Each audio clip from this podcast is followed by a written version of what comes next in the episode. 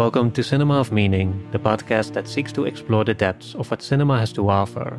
My name is Tom, you may know me as the creator of Like Stories of Old, and I'm joined by my fellow video essayist Thomas Flight to talk about Martin Scorsese's Shutter Island. Before we begin, Cinema of Meaning is a Nebula original podcast, meaning that on Nebula you can listen to all of our episodes ad free and a week early, and you'll get access to a monthly bonus episode. Be sure to use our personal link that's nebula.tv slash cinema of meaning. You can also find this one in the show notes to get a $20 discount on a yearly subscription. Now, back to Shutter Island. I always keep forgetting this is a Scorsese movie. Uh, I don't know why, but um, it's a little bit out of his his regular wheelhouse. I think it feels maybe more like something Fincher would have done, or I don't know. There's there's yeah. definitely like Scorsese flair to it, but yeah, it's it's not exactly his usual fare. Mm-hmm. Yeah. how many times have you seen it? Like, what's what was your initial experience with it? I think this is only the second time I've seen it. It might be the third. Uh, the first time I saw it was hmm. well over a decade ago, a long time ago. And I don't think I've watched it since then. My memory of it was pretty vague. And it's one that I watched, I think, before I had seen a lot of other Scorsese's material. Uh, I came at it kind of early and before I was really into film that much, kind of early hmm. in my interest in film. And uh, I, I remember what made me want to revisit it, besides the fact that it had been so long since I had seen it, was I had reviewed it on Letterboxd at one point a long time ago. Uh, gave it like kind of a low rating. I don't remember what it was, but some people had commented and were like, please revisit this one, like rewatch this one. I think you might like it more. Um, so I wanted to revisit it and kind of reevaluate it but yeah, it's it's kind of Scorsese's the closest thing to like Scorsese shot at like a horror film. I think I forgot kind mm-hmm. of how close to an actual horror film this is. I remembered it more as sort of like a thriller, uh, mystery thriller with some twists, but it tips pretty heavily just kind of into that straight horror sort of category. Yeah, it was it was definitely fascinating to re-watch. It was really fun to watch it with my wife who had never seen it because I remembered kind of mm. the twist and I don't think I had seen it since the first time I watched it. So this was the first time watching it kind of knowing what was coming and there's a lot that I won't spoil anything yet, but there's a lot that sort of you reevaluate on the on the second yeah. watch. Uh, so it was fun watching that and watching also getting to watch it unfold for someone else for the first time. I'm very interested to hear your take on this one. I don't remember why I disliked it the first time, but I have thoughts. Mm-hmm. I have a lot of thoughts about it, and it's like maybe some mixed feelings um, coming back to it. But yeah, that that was my first, or that's the summary of where I stand, where I was coming from going into this, which is very yeah. messy and complicated. How, how how was it for you? Funnily enough, it's kind of the same. I think I also only seen it once around the time it came out, so that's 2010. That's uh, well over a decade ago. Yeah, yeah. I remember being somewhat underwhelmed by it, and that was specifically because like a lot of my friends had already seen it and right. they were like, "Oh, you got to see this movie. It's such a such a mind blowing twist, right, and you'll never right. see it coming." And so then naturally you go into a movie like that, like, okay, w- what's the twist? Yeah. This is not to say like I was able to figure it out on the first go, but when you go into a movie like that and it, it's obviously a mystery, it's obviously building to some kind of revelation, and so then when it happened, I thought like, okay, so this is the, you know, you you kind of expect a twist in a movie like this. So whenever yeah. people are kind of emphasize or doubling down on that, so you, I was expecting like a twist after the twist, or right. like I thought, okay, so now this is going on, this is the revelation, but what's really going on? You know, like right. I was still searching for.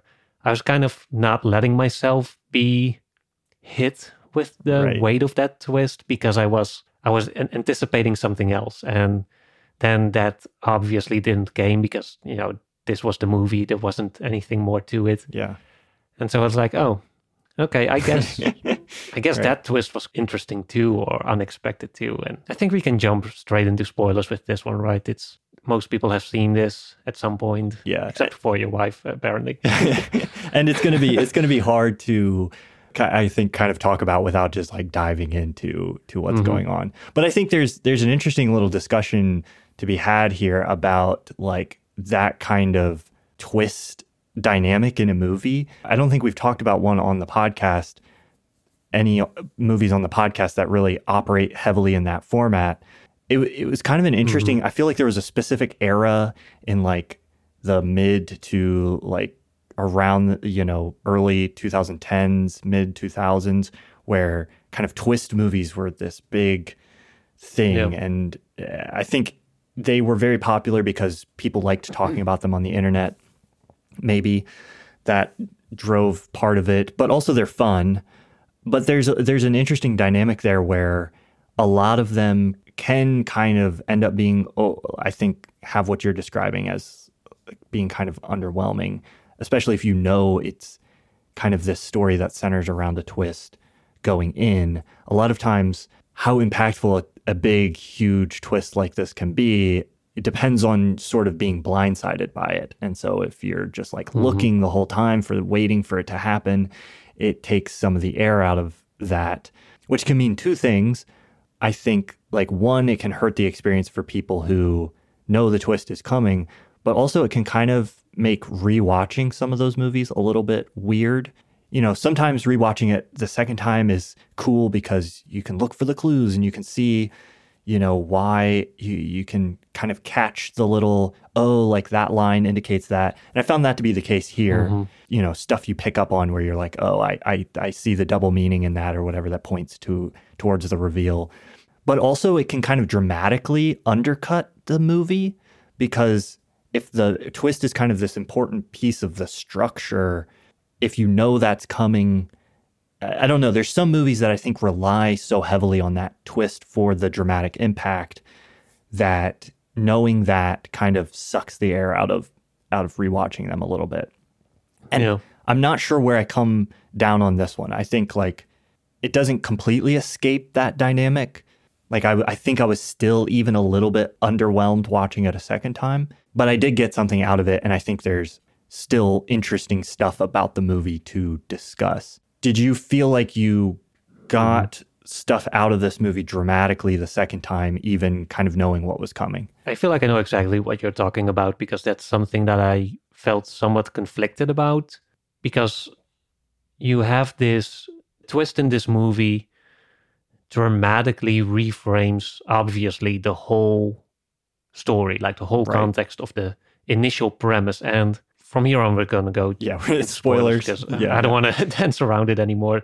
So from this point, we know that Teddy, Leonardo DiCaprio's character, is actually Andrew, who's actually been this patient. And so this whole mystery, like detective game, was basically like a literal game. Like it was a setup as part of his psychological treatment, treatment. I guess. Yeah, I guess. Yeah. Yeah.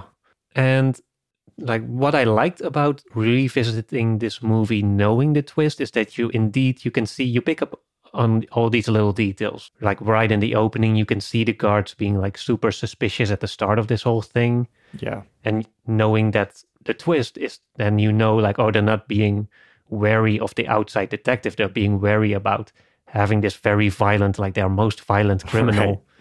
Set loose and they have to act like it's uh, you can kind of see Chuck, the Mark Ruff- Ruffalo character, like he's struggling with his gun, like uh, especially on second viewing, like you can tell he's never actually hold one or he doesn't know how to handle one. There's a lot of these little details. It's all but telling it straight to your face. I think, in fact, the the the sequence where Leo is confronting that guy he is later revealed to have beaten up and that guy like straight on tells him like all this is for you like this is Yeah. all it's all like a charade or something which ties in nicely to the- an earlier line where they say like oh crazy people can say whatever they want and they you'll never believe them so i kind of like that they snuck it in like Right. the truth is kind of there in plain sight and you you dismiss it because it's being uh, projected at you from this untrustworthy character Yeah. but anyway, so I, I kind of like that And also, I liked picking up more nuances in Leo's performance. Mm-hmm. Like there's there's something, especially knowing the twist, there's something compellingly pathetic about his portrayal of this detective. Like he's, you can feel like he's sort of pretend playing. or Right. he's, yes. he's- yeah. and I feel like that's a very difficult task for him as an actor to kind of convey this character, but also do it with like 99% like be conviction rate or like be believability. Yes. He also does a good job of like slowly, really slowly kind of transforming the performance. You can see the character kind of transform even before the reveal happens. I- Leo in, in the performance starts to bring out these elements where he feels more kind of crazed. I- The, I think yeah. the first time you watch it, if you're not picking, if you don't know what the context is, you're like, oh, he's just becoming more desperate because they're trying to make him see, or he's being drugged or whatever. But you can also just feel his his character kind of starting to fray before the reveal, and I think that transition is pulled off pretty well by Leo.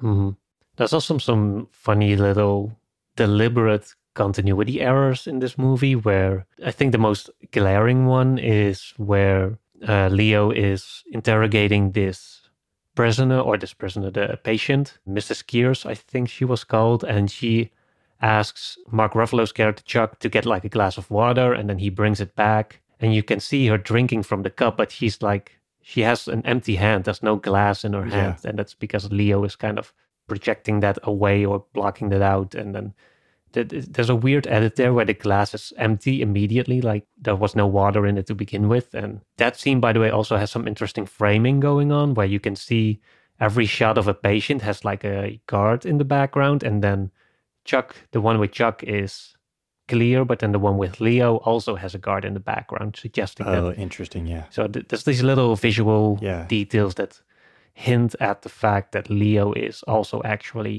a patient there. So that's all the stuff I liked. It Yeah. can really pick apart the game and you can see the hints that they placed there and the way that Scorsese played around with it visually and with all these little details and these deliberate little mistakes.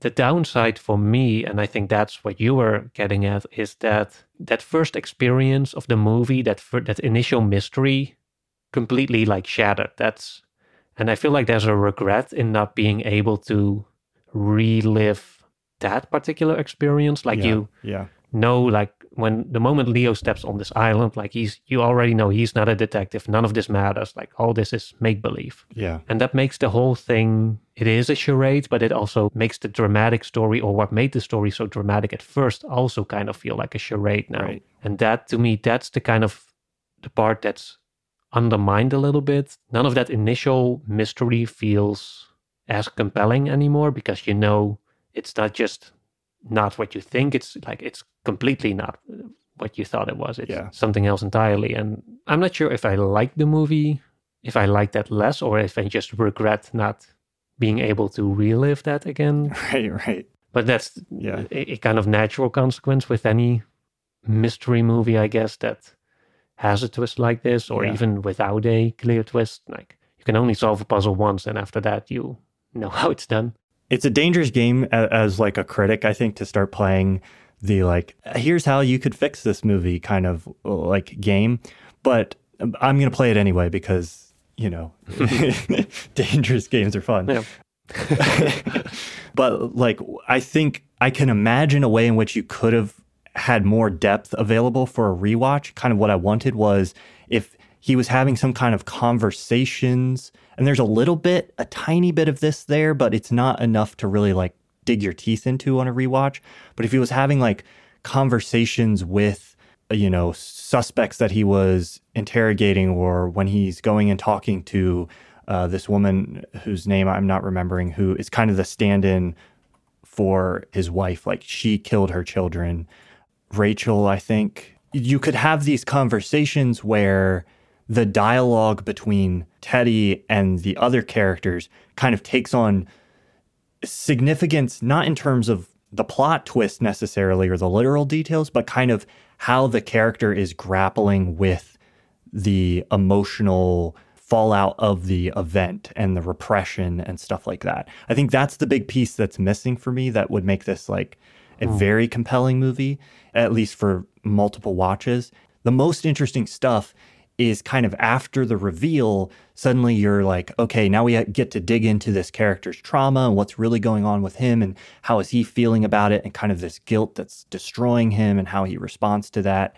But it doesn't feel like it really, unless I'm missing something, maybe there's examples you can think of, but it doesn't feel like it really examines that much before the reveal kind of comes about. You sort of have him playing with his guilt over his wife dying and like there's the trauma about him in the war so there's these suggestions mm-hmm. that he's grappling with trauma as a as the marshall character it wasn't in a way where i felt like okay now going back over it there's new information here that you know deepens my understanding yeah. of like how he was dealing with this trauma or responding to it i think that's really what i would have wanted that would have deepened kind of yeah. that rewatch. But this is the difficult part is the movie is playing the part, quote unquote, of being a mystery movie for like it's fully committing to that bit for so long,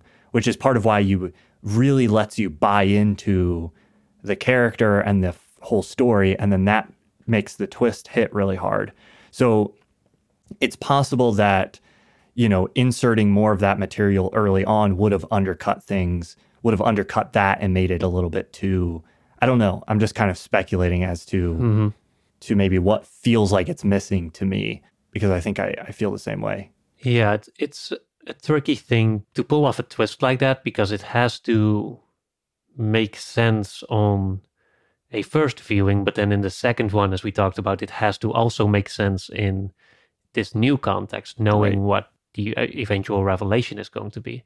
Yeah. And I think that the movie did do a good job at setting up these uh, red herrings, these like distractions that kind of distract you from what's really going on while being close enough to the real thing that it, that when the twist happens, it does make it's not completely out of the blue. Like I can imagine a version of this movie where it was where Teddy was so convincing as a marshal that his that the eventual twist would have been totally out of the left field. And a good twist has to be surprising, but it also has to make you go like, "Oh, I yeah, yeah." kind of felt that something now it makes sense, you know, it yeah. It has to not only like subvert your your understanding of the movie, but it also has to make everything fall into place or into a full understanding of what's going on. And I think that that's something that the movie did very well, in my opinion it doesn't show maybe enough of what Leo's character is actually dealing with, but it does show a lot of the like close enough to be relatable, I guess, or right, to right. to have it make sense in the end. Like for example, yeah. the uh, as you said, like the trauma of him killing his wife and mourning the death of his children is replaced eh, as the Marshall version by him feeling trauma over killing maybe the SS guards and dealing with the death of the children he found in those camps. So there's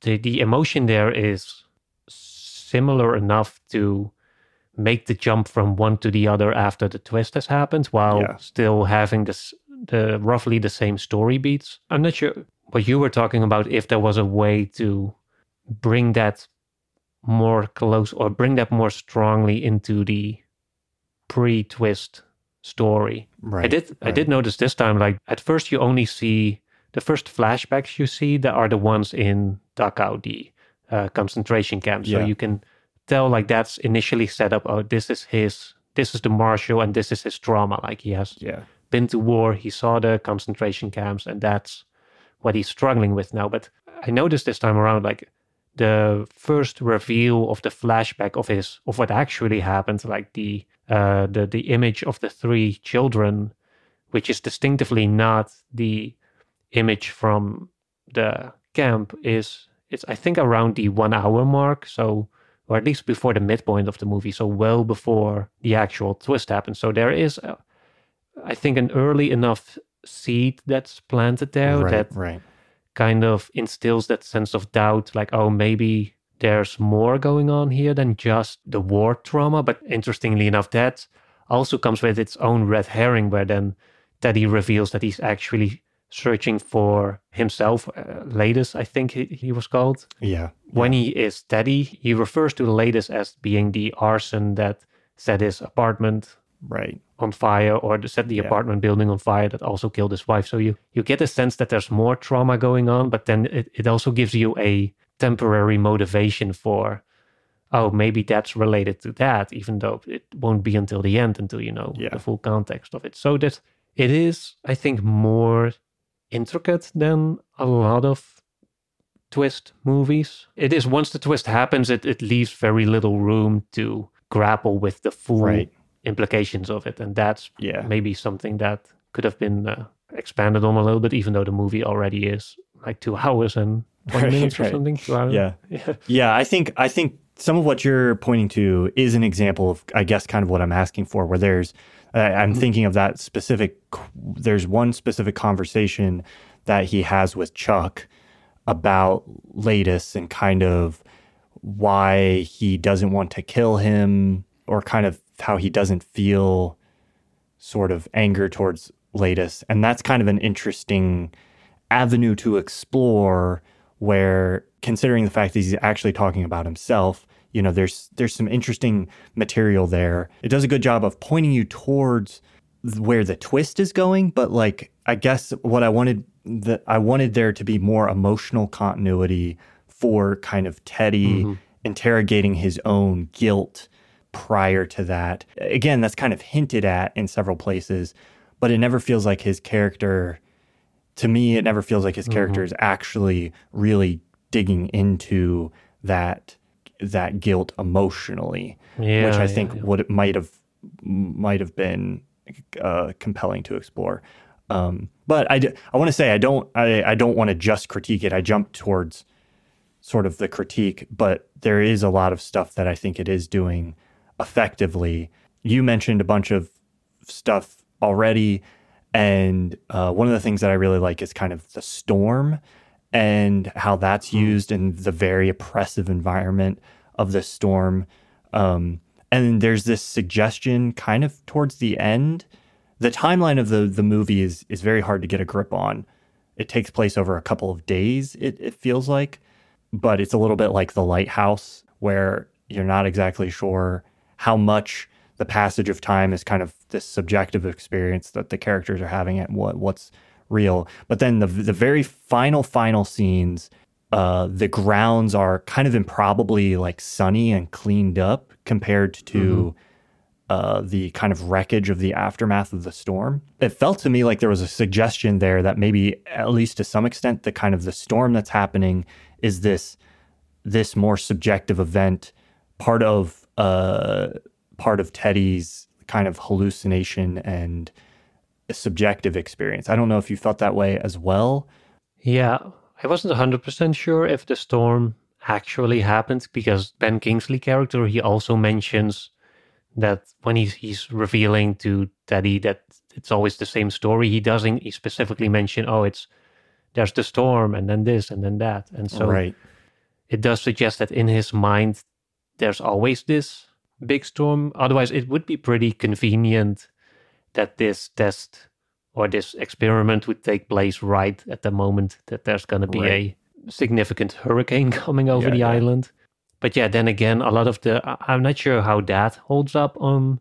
I, I didn't rewatch this movie specifically looking out for oh what what if the storm isn't real like Right. does it still fit in because a lot of the actions that the characters take not just Teddy but also those around them seem to be in response to or based on this storm being a real thing like the change of clothes the the everybody body being being wet uh, the whole thing with the chopping the the fallen branches and stuff and uh, yeah I, I'm not sure about that Yeah. I mean, I think the suggestion there, if if that is the case, is that you kind of have this revelation as you go along that there are these moments that were pure hallucination. You kind of realize, oh, you know, Chuck falling to his death, like a lot of these things were pure Mhm. hallucination. the Rachel in the cave yeah Yeah, the the cave, the rats, there's there's a bunch of stuff. and obviously the the kind of visions he's having those are those are the most obvious things those are kind of framed as dreams too but beyond that you know we're well we're solidly within his subjective experience like i don't think the first scene on the boat where they're riding in i don't know that they i mean maybe it's maybe they took him out on the ferry and brought him back in as a part of the role play Yeah. it's possible I can imagine they just did like a little loop. right have, have had them be both on the boat until like Chuck was like, okay, he seems Right. into it now, and that's when we have back. Yeah. But how much of that was just in Teddy's imagination as well? I think I, one of the things I like about the movie is that it doesn't sit you down at the end and go, "Oh, the storm was fake." Blah blah blah. This, you know, it. There's no. It uh, manages to avoid, besides the little scene in the lighthouse where they're kind of directly talking to Teddy and kind of telling him, "Hey, you don't believe this." There is a little bit of that, like, okay, now we're going to tell you exactly what what is really going on but it manages to sidestep feeling like they're speaking to the viewer in that moment where there's like the na- Mm, they're yeah. like expositing directly to you. It feels like they're actually saying that for teddy's benefit. And there are a lot of details that they leave kind of in question. And they they never sit down and like okay now we're going to explain every element which i do really like. I like that it kind of stays as this this mystery of uh, this subjective experience that you only ever really mm-hmm. see mostly from the inside except for a little bit at the end where you perhaps see a more objective view of reality. But i think like the majority of the movie is really framed kind of explicitly within teddy slash andrew's like subjective experience which i think is cool. It does well. Yeah, I think you're right. And I, I think also with the storm, it doesn't really matter that much if it was real or not, because I think it, either way, it still functions as this metaphor for Teddy's inner Right. yes landscape and the the kind of the storm that's raging within his own psyche. I like what you say about the whole movie basically being Teddy's subjective point of view because even then the the little mistakes sort of make sense where you have the the woman drinking a cup that's not there or just drinking from an empty hand is like this. At first I thought like oh maybe there's a few hints at like the objective uh reality or showing the the what's really going on and what Teddy is perceiving. But I guess the, the little mistake then is Teddy's subjective because he blocks it out. But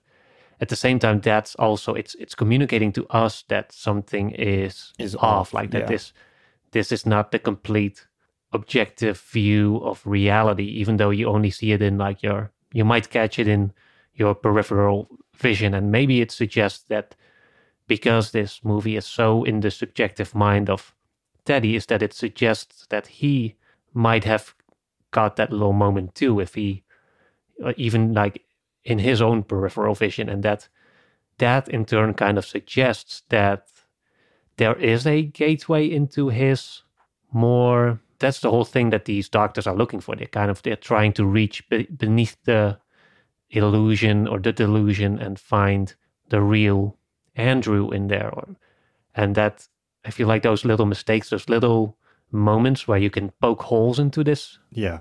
version of reality, demonstrate that this is a potential pathway for Leo's character, that he is able to at least, like, even if he's caught up in the delusion, he is able to see like the rough edges around it, and which ultimately might help convince him at the end or let him help him to let himself be convinced that there is that th- this is not the real world as it, Right. as it is, but his own. There's a moment I I'm not going to be able to remember exactly how it unfolds, but he walks in and he first kind of sees who he believes is the German psychiatrist kind of sitting in the chair in that one room.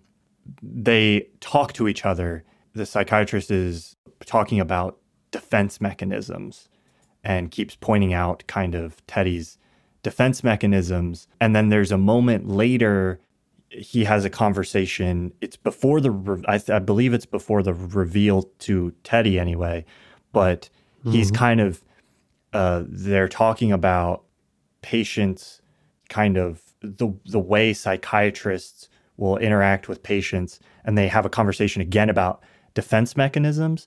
And there's kind of this awareness that Teddy has that, you know, they might call certain, uh, he says something about like seeing survival instincts as defense mechanisms. Like a psychiatrist might see survival instincts as defense mechanisms when dealing oh, with yeah. a patient. That's the conversation in the cave, right? Oh, yes. yeah, you're right. The, the quote unquote real Rachel, who turns out to be a hallucination, yes. but she tells Teddy about her being this acclaimed or respected psychiatrist who was essentially framed, so she says, by the, the institutional Shutter Island, and that she kind of explains how it can, how psychiatrists can manipulate people into being perceived as insane or deranged or whatever, and that whenever that label sticks, then everything that that patient does or that that person does becomes an expression of that insanity instead of, as you said, like a a natural fear becomes paranoia or right, healthy right. self-defensive mechanism becomes this denial of reality or this escapist behavior or something along those lines and i think the movie did touch on some very real issues there with how we deal with mental issues or that sort of stuff but i feel like that's a, a conversation that would have been more interesting if uh, leo's character actually wasn't a patient if he w- really right. was just maybe like a disgruntled marshal that was coming to this this island on this personal vendetta and then eventually got corrupted or broken down to a point where he would become admitted as a patient. But uh, yeah that that would just have been a completely different movie then. Yeah yeah yeah. This episode was brought to you by Mubi, the curated streaming service showing hand-picked exceptional films from around the globe, which both Thomas and I have been big fans of for many years. There's a few films I want to recommend real quick. One is specifically for Tom. I started watching it the other day and it's called America as Seen by a Frenchman. And Tom and I sometimes have discussions about oh. our different perspectives on American culture. And this is a really interesting documentary that kind of shows a lot of footage from America in the 60s, but presents it in this very sort of uh, obviously from the perspective of a foreigner. It's a fascinating documentary, and I think Tom might be interested in it. And if you're listening to this, that does sound interesting. And that sounds interesting to you, you might be interested as well. There's another documentary on Mubi right now in the US that I really enjoy called The Wolf Pack that I definitely recommend people check out.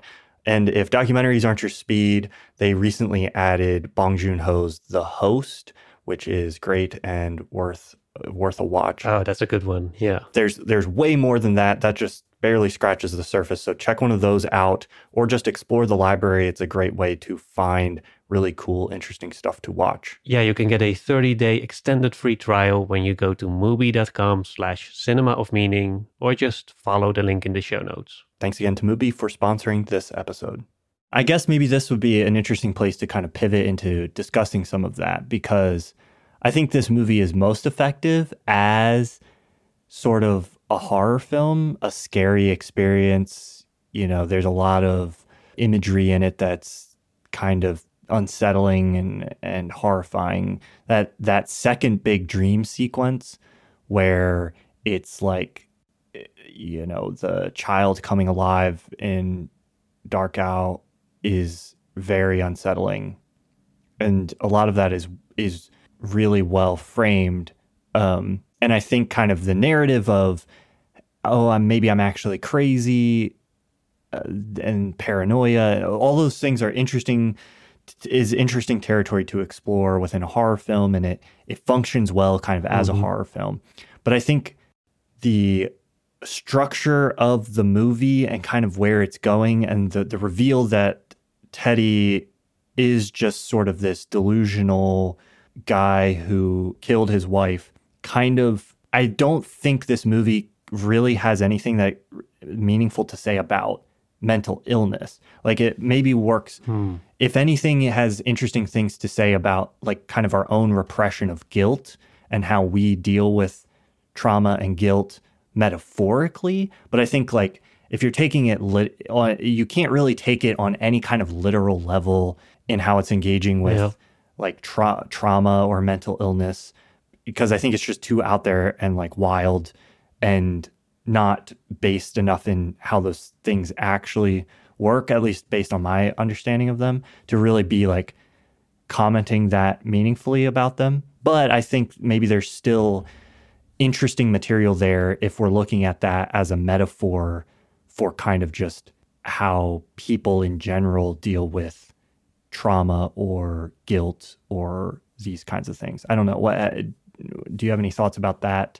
Um, if, if it has anything actually to say about mental illness? when you look at Teddy's character, I I don't think there's a portrait of a real mental disorder there that holds up to psychological scrutiny. Right, Like at yeah. least not as far as I know.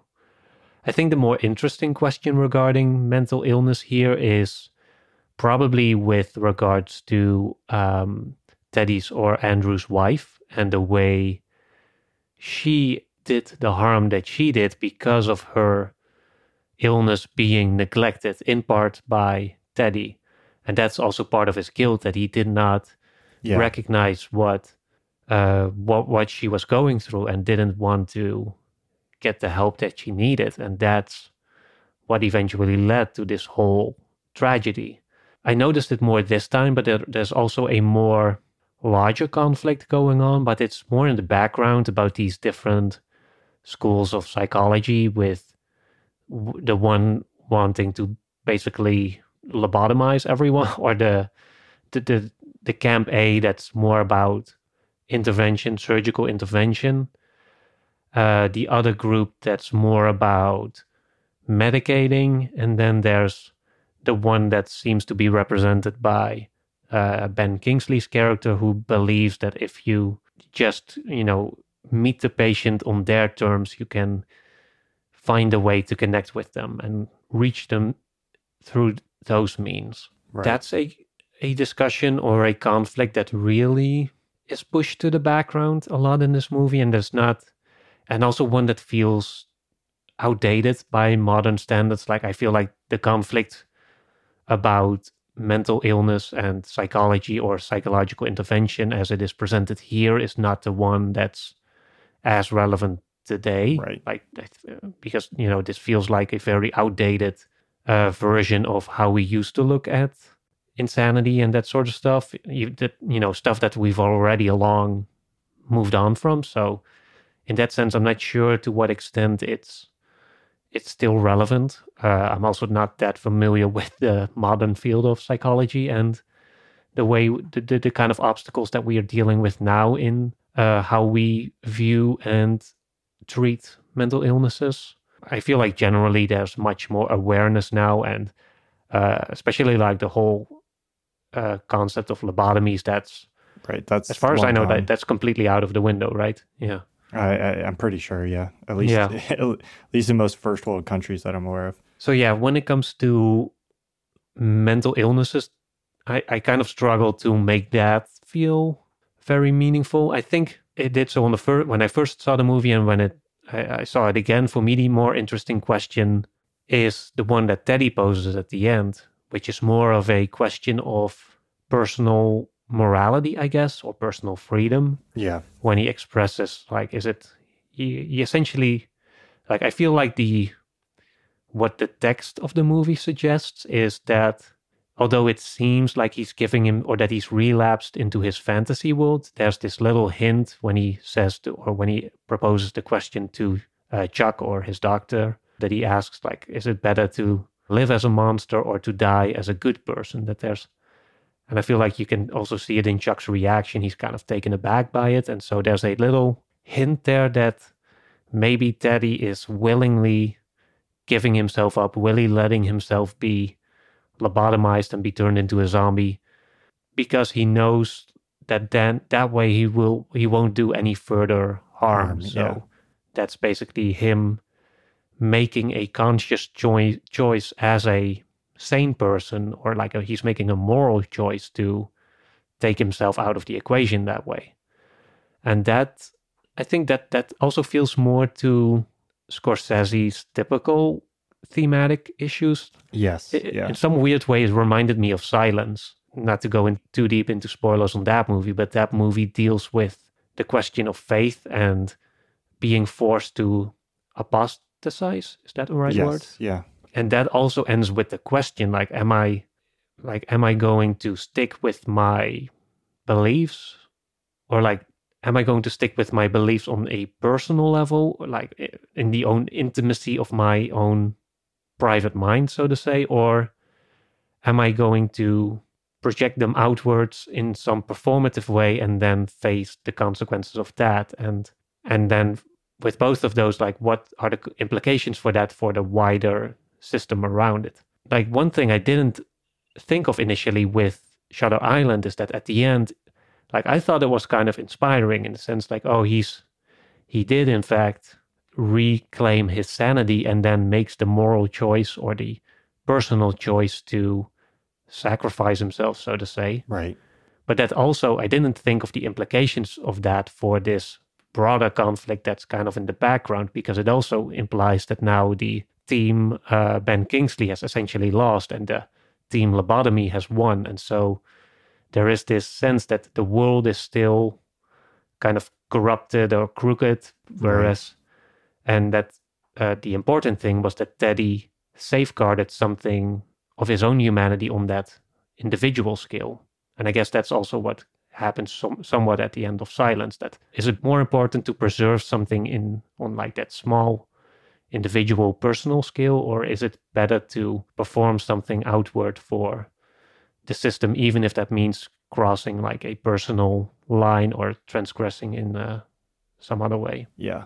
And that would fit neatly into kind of the the auteurist reading I have of Scorsese's kind of filmography as a whole and the themes that he likes to explore has been exploring through a lot of his films of kind of his own grapple his own grappling with his Catholic faith and this tension mm-hmm. between kind of like I think in so, on some level like believing part of it or wanting to engage with it but also like being disconnected f- from it. You can see him exploring a lot of that territory sometimes very explicitly like in, in silence throughout his filmography but often he's exploring you know ideas that are are adjacent to that. And so yeah i think i think you're onto something there.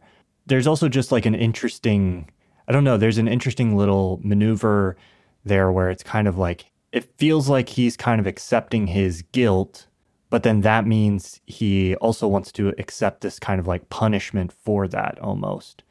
Um but in order to do that he has to like he doesn't want the system to let him off the hook and if he just accepted his sanity then maybe that would happen so in order to get kind of the judgment that he thinks he deserves he has to kind of work around the system it, it, it does become more complicated when you take that layer into account Right. Yeah.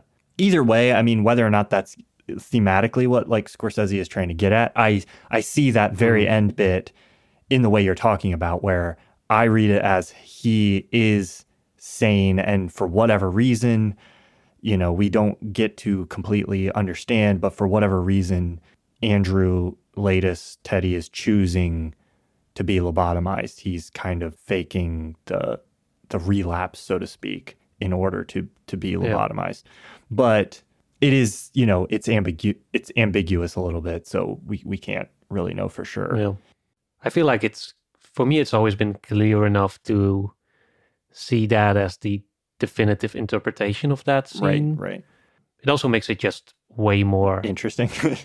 that yeah, that's the Yeah. way that opens up all those complexities that wouldn't be there if he Yes. just relapsed and that have that be the end of it. That would mean that we've just went on this journey of Teddy reclaiming his autonomy and then at the end it's just like hard cut to the next scene to the final scene and it's gone again. yeah, yeah. Um, I think maybe that, that that was a element in his choice that he figured, oh, okay, I have now this moment of clarity. I'm not sure how long it's gonna last, so I'm gonna use like assuming I'm gonna s- slip back into my my my illness or my affliction. I'm gonna use this little brief moment of autonomy that I have to make this decision without necessarily thinking of the you know those wider consequences. Yeah, But, yeah. Like if I feel like if he felt like oh I might be slipping away anyways, and that that would have also meant a failure on that systemic level, then at least like now I can preserve this little bit and make life a little bit easier for those on the rest of the island because apparently he's been he, he was one of the worst prisoners they had who was constantly terrorizing the others and being kind of violent about his uh, his delusions Yeah.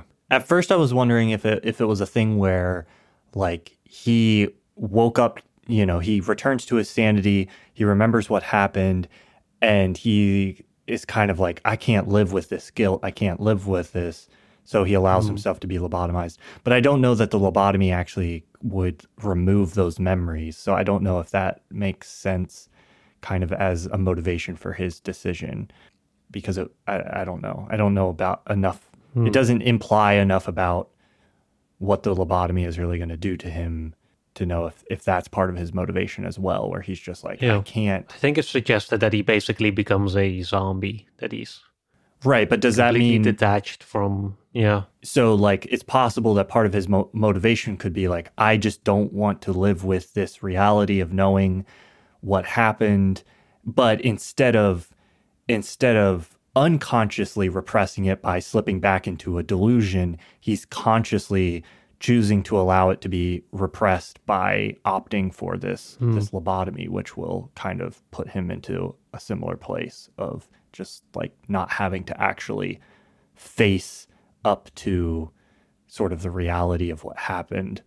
Um, Like the the suggestion is kind of like he can't live with that regardless of whether he's sane or in like Yeah, he yeah, yeah. just on some level ha- has to break you know he, he just can't live with it um it's either delusion or lobotomy like he doesn't see it as an option to like be conscious and like live with the weight of the guilt or the pain of what Mm-hmm. happened Yeah, I, I think the two can go hand in hand. Right. Like the, the reality of him, his life is that he does see himself as a monster. Like that's the, that's I think the main driving force beneath his guilt and his regret and trauma and uh, his grief. Um, and so uh, yeah, I think in that sense he he may have just wanted to opt out of the pain of having to bear that reality, but I think it's also because that reality implies that he is a monster. He wants to kind of take himself out of the equation in that way, too. Um, so I think he just saw of all around benefits to yeah he's not being not uh, not being around not being that uh, the way he, he spent the last two years. Yeah. I don't know. I don't know a whole lot about, and I haven't read up on interpretations if other people feel this way. I don't know a whole lot about sort of, kind of like the Catholic view of purgatory.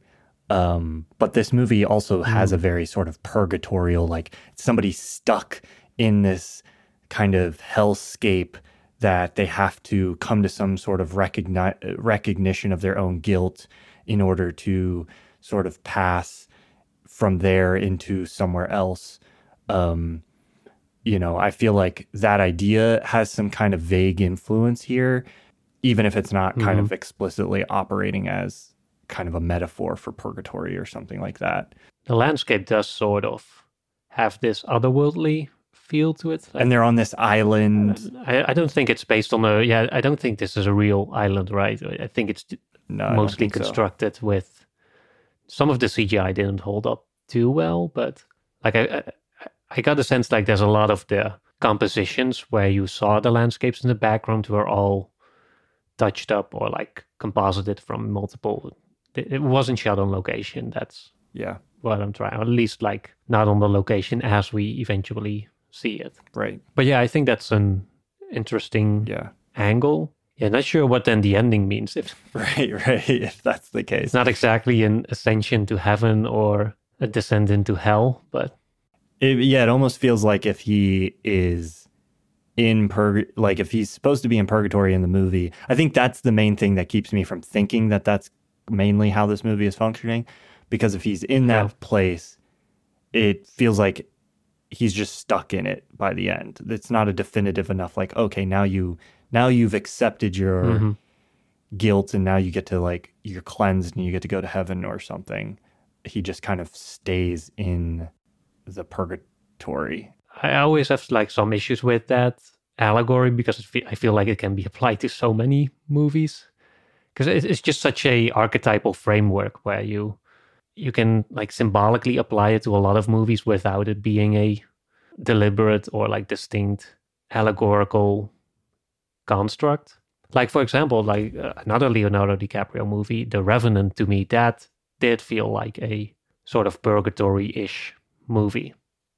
I made a mo- I made a video about that one because that's also very very light spoilers for The Revenant, but there's this harrowing dreamlike journey through nature essentially or like i think in my interpretation i called it like america's purgatory you know you have these these roaming bison that are now all but extinct or not anymore but at the time they were at some point in his american history they were like hunted to the point of extinction and there's that moment at the very end where he kind of breaks the fourth, fourth wall as a, as a hint that he's now like that's his liberation from that movie but I don't know. It's just to say, like, there's a, it's it's a very classical and interesting framework. I think it because it just sets the stakes so clearly for yeah a conflict and a resolution, and one that feels so. I was gonna say primal almost, but so so so basic, so foundational that it's it's hard. It's it's almost hard not to project something like that on it, especially on a Scorsese movie who right. as you said, uh, often deals with Catholic and spiritual themes and often has like spiritual subtext even to his uh, very, very non religious movies like uh, Goodfellas or Wolf of Wall Street. Or yeah. Speaking of which, do, do you make anything specific out of the the wood the warden kind of coming out of the woodwork and just being like God is a violent God. God loves violence. Uh, you know, there's this whole very like yeah. interesting dialogue that I can't figure out how to frame within the rest of the movie. I think he's the pro lobotomy yeah, yeah. guy, right? He wants he basically wants to lobotomize Leo and with the argument like, oh, you're you think you're violent, well, my violence is gonna trump yours and that's gonna be the end of you. That's how I'm gonna win. That's how we restore like God's right. order on this planet by just having the the one violence be greater than the other, and so that way it supposedly balances everything out. Yeah, I, am yeah. not sure. That it, it's it's interesting if you think about that in combination with kind of the exploration of Leo being or Ted, not Leo, but his character, the marshal, being traumatized by the the sort of retributive uh, violence against the mm. guards at the death camp and him feeling like that was murder. So he's kind of grappling that with that as being wrong. They sort of have this instinct. They see all the the death camp and then they respond to it by just killing the guards. But then later he looks back yep. on that and he goes, "That was wrong. That was murder," and he feels kind of guilt about that. But there's the, that that impulse of like, "Let's kill these guards. They did this horrible thing." is very much this sort of like violence as ju- retributive justice that the mm-hmm. that the warden is kind of um, kind of representing.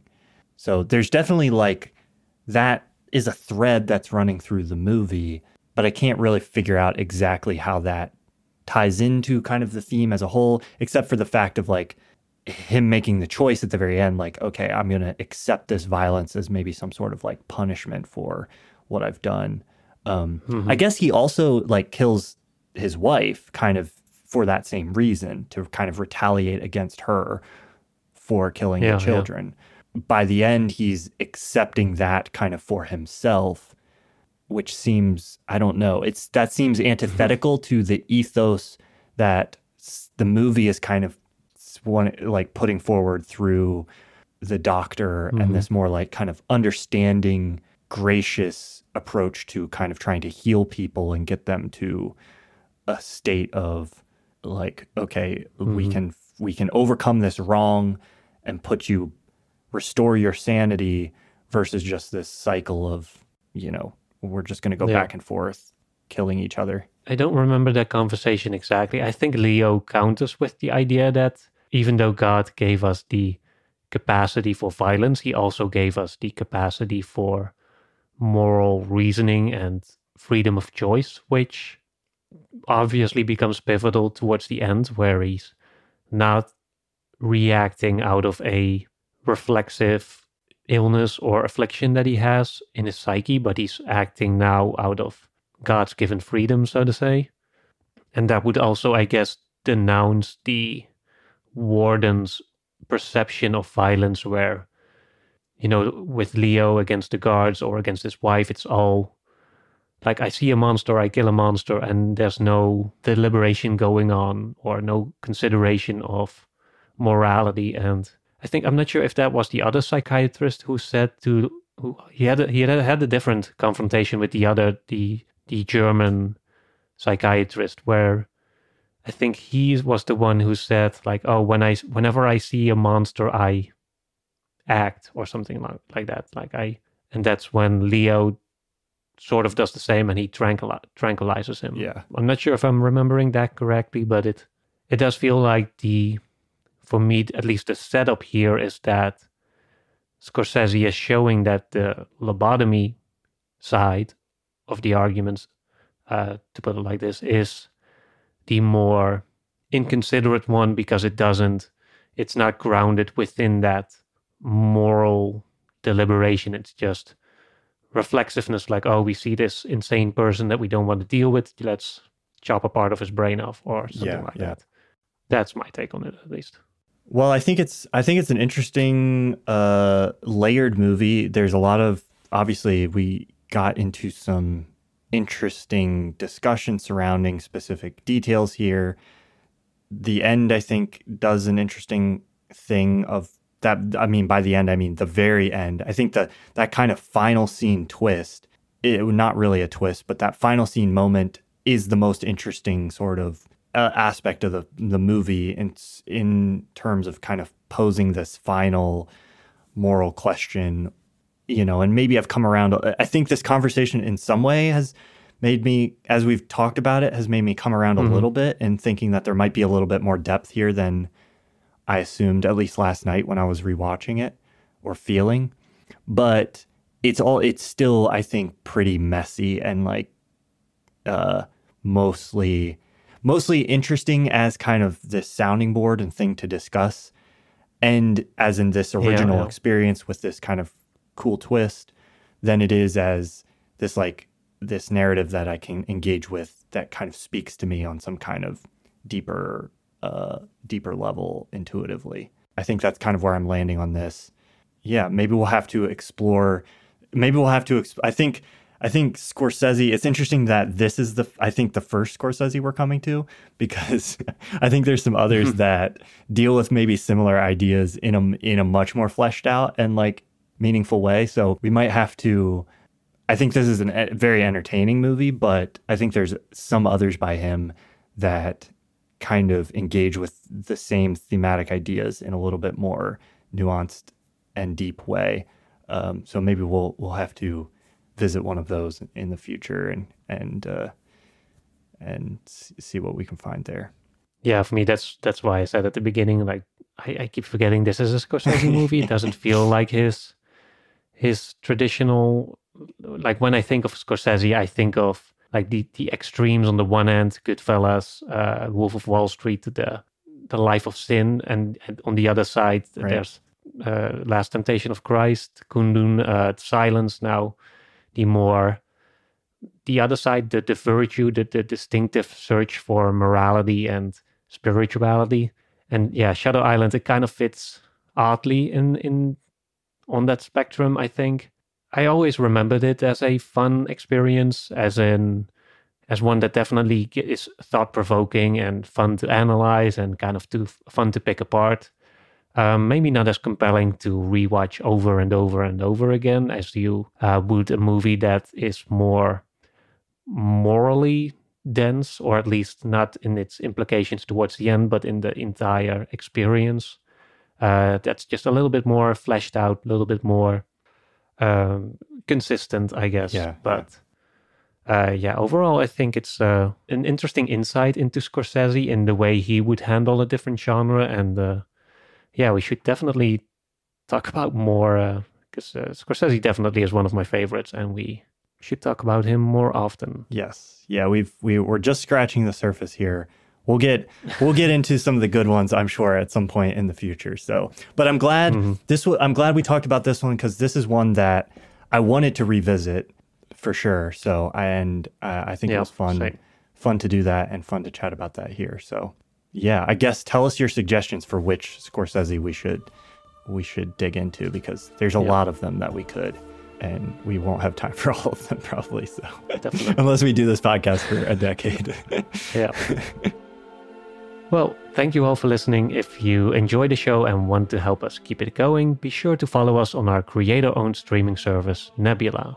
Cinema of Meaning is a Nebula original show, meaning that here you can experience our podcast ad free, listen to all of our episodes a week early, and get instant access to all of our monthly bonus episodes. We've covered Babylon, Avatar The Way of Water, the new All Quiet on the Western Front, and many, many others. Uh, so you're basically getting a whole new catalog of episodes.